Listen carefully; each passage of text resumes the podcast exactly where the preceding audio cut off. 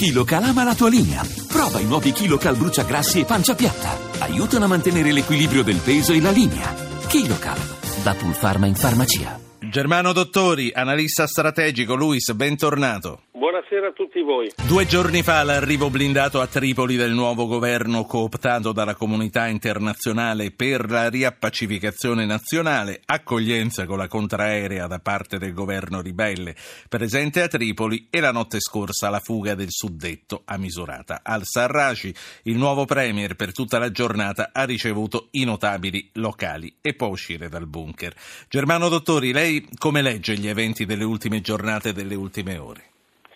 Eh, premesso che sono rimasto molto sorpreso dalla velocità con cui gli eventi si sono susseguiti fino a determinare il capovolgimento sostanziale della situazione, eh, direi che eh, è stato cruciale soprattutto il posizionamento di alcuni uomini chiave molto forti a Tripoli come Bel Agi, che è stato ad Istanbul e secondo alcune fonti è passato anche per l'Italia pare che anche il nostro Paese abbia svolto un ruolo molto importante, soprattutto con il nostro eh, servizio di spionaggio esterno, che eh, ha lavorato per mesi diciamo, alla modifica degli atteggiamenti di alcuni personaggi particolarmente importanti sul fronte tripolino. La cosa ancora più interessante è che un esponente, un gruppo molto legato diciamo, al partito di Tobruk, chiamiamolo in questa maniera, ha aderito al nuovo governo di eh, accordo nazionale. Quindi se Tobruk non dovesse entrare in questo, non dovesse appoggiare questo governo nuovo, diciamo nazionale, già partirebbe più debole di come era anche solo 24 o 48 ore fa. È possibile che si stia innescando una spirale virtuosa, però dobbiamo anche rimanere molto consapevoli del fatto che come le persone hanno cambiato repentinamente atteggiamento verosimilmente sulla base di considerazioni utilitaristiche, la stessa cosa può verificarsi anche in futuro, provocando certo. ecco, scenari non, non buoni Ma lei, eh, lei, di questo signore di Al-Sarraj cosa ci dice? All'estero lo conoscevamo poco. Ehm... Beh, eh, comunque ha fatto il giro delle sette chiese in questi mesi ed è abbastanza importante che abbia ottenuto un via libera da diversi soggetti internazionali.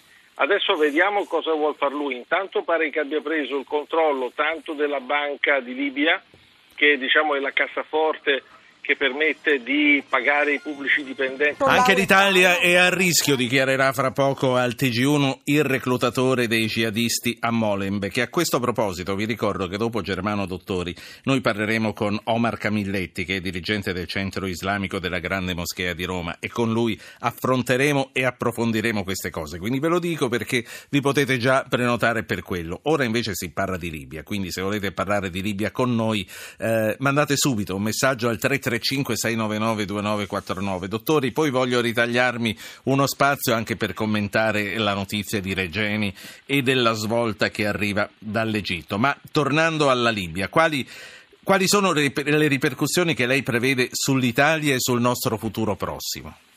Beh, facciamo alcune ipotesi. Eh, ammettiamo che il nuovo governo si consolidi e adesso gli strumenti anche finanziari per potersi consolidare. Come dicevo prima, il nuovo Premier ha preso il controllo della Banca Nazionale di Libia e ha anche diciamo, dei terminal petroliferi, almeno così pare. Il passo successivo è eh, rimesso alle sue valutazioni, se chiedere o meno l'intervento internazionale di sostegno. Se lo chiede e le Nazioni Unite a quel punto eh, una, votano una risoluzione che autorizza l'intervento, si fa una missione per andargli a dare una mano e a quel punto veramente si concretizza lo scenario al quale l'Italia stava lavorando da tempo. E credo comunque che a queste condizioni, se c'è un minimo di calma a Tripoli, il nostro governo intenda esserci perché non è sfuggito a nessuno il fatto che Sarraj è arrivato a Tripoli scortato dagli inglesi. E siccome noi abbiamo degli interessi importantissimi in Tripolitania, interessi che si chiamano essenzialmente energia e controllo dell'immigrazione clandestina e illegale, è abbastanza evidente che eh, tenteremo di fare qualche cosa per certo, ma lei ha parlato, ha citato le ambizioni italiane. Lei crede che veramente l'Italia potrà essere paese guida nella ricostruzione delle istituzioni libiche? Eh, dipende dal tipo di missione che si immagina. Il quadro che è stato immaginato negli ultimi mesi a Roma è esattamente questo e non altri, cioè è quello di un governo legittimo riconosciuto internazionalmente che si insedia e ha bisogno di una mano per consolidarsi e garantirsi. A quel punto diciamo, un contingente italiano con apporti eh, di altri paesi e in accordo con le principali forze sul campo, leggasi milizie, eh, mantiene l'ordine e eh, assicura un minimo di prospettiva a questo governo di Serragi. Sì. Ora, tutto questo significa che nell'immediato la cosa potrebbe ben funzionare. Il mondo è grande e un po' lo giriamo con lei questa sera. Dalla Libia vorrei andare in Egitto, poi anche in Grecia e in Turchia. Sul caso Regeni, come ci stanno dicendo i telegiornali, pare che eh, una svolta sia prossima. Secondo i media locali, gli inquirenti egiziani starebbero per dare agli italiani dossier che i servizi di Al-Sisi avevano aperto su Giulio già dal suo arrivo al Cairo. Lei come vede questo? questa svolta? Ma, eh, io credo che l'Egitto farà tutto quello che può per ricucire con l'Italia senza naturalmente perdere la faccia, perché per eh, le culture politiche di quei paesi perdere la faccia equivale a condannarsi in qualche modo a morte, tra virgolette. Eh, tuttavia eh, mi pare abbastanza evidente il significato politico. Sì, no, scusi, ma se non vogliono perdere la faccia perché continuano a rifilarci certe panzane, che alcune sono veramente incredibili? Perché per, le, perché per il loro livello diciamo, di cultura politica bastano e avanzano e non, non hanno la stessa cultura politico-strategica eh, nostra. le voglio dire questo, qualche giorno fa eh, ho avuto l'opportunità di partecipare a un incontro alla stampa estera sui problemi del terrorismo internazionale e dopo un'ora e mezza che io e un collega francese parlavamo di queste cose si è alzato un palestinese che eh, dal tono delle domande che ci rivolgeva si capiva benissimo che non aveva capito proprio nulla di quello che volevamo dire, ma non perché noi non fossimo chiari, ma perché le parole, a seconda di chi le pronuncia, spesso eh, coprono concetti diversi e allora non ci si capisce. Quindi comunque... la, la, Babele non è solo linguistica ma è anche concettuale, ci sta ma dicendo credo proprio mondo. di sì. Gli egiziani sono, stanno cercando di capire qual è il, il, punto di compromesso che noi possiamo accettare e si stanno progressivamente... Sì, ma noi vogliamo la verità e basta comunque. Ma quella non l'avremo mai se non in chiave riservata e oltretutto mi pare che sia abbastanza palese il valore di segnalazione politica che si è voluto purtroppo imprimere con questo omicidio, che poi tra l'altro è un valore di segnalazione rivolto non solo a noi italiani, ma anche agli inglesi e agli americani, che ha a che fare proprio con la composizione della situazione che è in atto in Libia. Faccio parlare, sì, faccio parlare, due ascoltatori che sono Claudio e Giovanni. Claudio sta a Termoli. Buonasera Claudio. Buonasera, grazie per avermi richiamato. Due grazie cose successivamente in merito al Belgio e a quello che sta succedendo. La prima, eh, noi abbiamo avuto 30 anni di terrorismo, non, non, di quello islamico ma quello italiano, però comunque ci sono stati dei morti in passato, quindi forse anche le nostre forze dell'ordine, i servizi segreti si sono organizzati negli anni, quindi riusciamo ad affrontare meglio adesso quello che già conosciamo. In Belgio non hanno mai avuto di questi Almeno problemi. speriamo che sia così, speriamo di avere già dato, anche se non è detto. Poi... La seconda cosa, velocissima, ho notato che tutti i giornali, i telegiornali in Italia abbiamo un attimino quasi deriso il fatto che non siano riusciti a trovare Salah nel centro di Bruxelles, in un quartiere notissimo, però ah, non ho mai sentito la controparte dire che noi in 40 anni non siamo riusciti a trovare Reina, Provenzano, che stavano anche loro, neanche in città grandi come Bruxelles, ma in un piccolissimo paese, Corleone. Quindi non abbiamo niente da... Si direbbe, da, da si direbbe touché a questo punto. Claudio, la saluto. Giovanni, Firenze, buonasera. Eh, buonasera. Io ho chiamato per, eh, per darvi una, un'esperienza personale per quanto riguarda appunto il, il caso Regeni.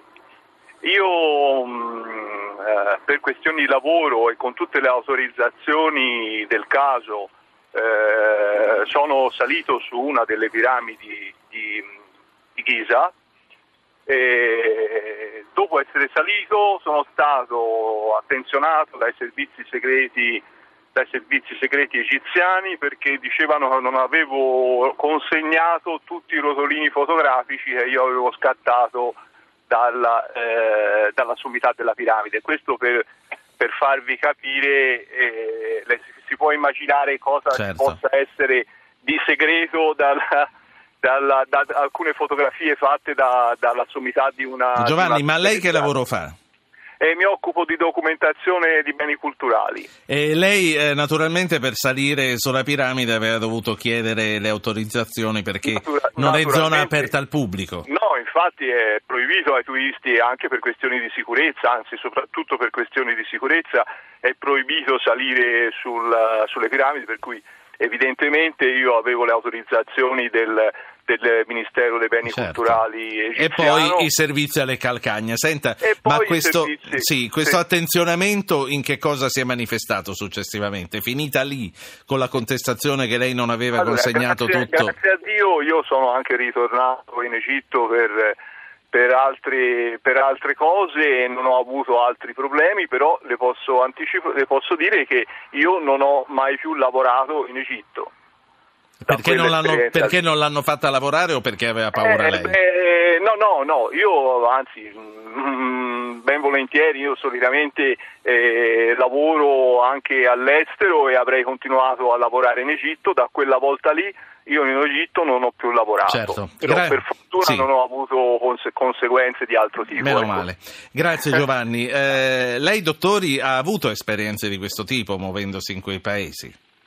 No, eh, assolutamente, assolutamente no, ma sono molto attento quando vado in un paese che, di cui conosco la sensibilità ai problemi di sicurezza non fare nulla che possa attirare l'attenzione, anche se comunque sono una persona che in qualche modo ha un profilo pubblico, quindi cioè, in qualche modo come la penso e, e, cosa faccio lo sanno più o meno tutti, quindi insomma un minimo di attenzione ci vuole sicuramente. Eh, faccio parlare un ultimo ascoltatore e poi la saluto, è Anton da Orbetello. Buonasera signor Anton. Salve, buonasera, eh, effettivamente è rimasto Antonio eh, un pochino... ecco, per... io che mi facevo già dei film che pensavo che venisse da chissà dove, e Antonio che non aveva avuto il tempo di finire di scriverlo, dica Antonio. Senta, eh, dunque, io ho fatto gli esami di maturità in Egitto in una scuola eh, mh, mm, privata, insomma, chiaramente. Come esaminatore eh, o come allievo? No, come docente sì. di diritto e di economia. E comunque sicuramente eh, mi sono trovato molto bene anche perché venivo accompagnato dai miei colleghi che insegnavano in quella scuola della Don Bosco. E, e, mm, però ecco, cioè, il discorso è, è, proprio questo, è un eh, paese tutto sommato insomma, che eh, ha dei problemi, ma eh, io mi meraviglio ancora una volta di una cosa, come mai eh, noi che abbiamo avuto tante stragi, tanti servizi segreti, e tanta violenza anche, si ricorda i fatti di Genova, si ricorda eh, eh, sì. tutti questi ragazzi che sono... Come mai non abbiamo ancora una legge che appunto sia una legge che contrasti eh, la tortura, visto che abbiamo anche... Ha ragione, da vendere. Una, eh, sì, sì, abbiamo anche eh, sotto, eh, sottoscritto un trattato internazionale. Sì, sì. No, no, no, è un vecchio problema che era tornato d'attualità l'anno scorso, ma che in realtà non ha poi avuto un seguito. Antonio, grazie. Che, che cosa ne pensa, dottori, lei di questo? Ma che in realtà la, la, tortura è una forma di violenza fisica che mira a estorcere delle dichiarazioni contro la volontà di qualcuno che è sottoposto a un potere pubblico, ma mi pare che questa in varie forme l'ordinamento italiano comunque lo preveda come reato. Il fatto che poi lo stesso i reati si compiano in determinate circostanze, questo è un altro paio di maniche purtroppo. Anche l'omicidio è vietato per legge, eppure la gente continua a ammazzare.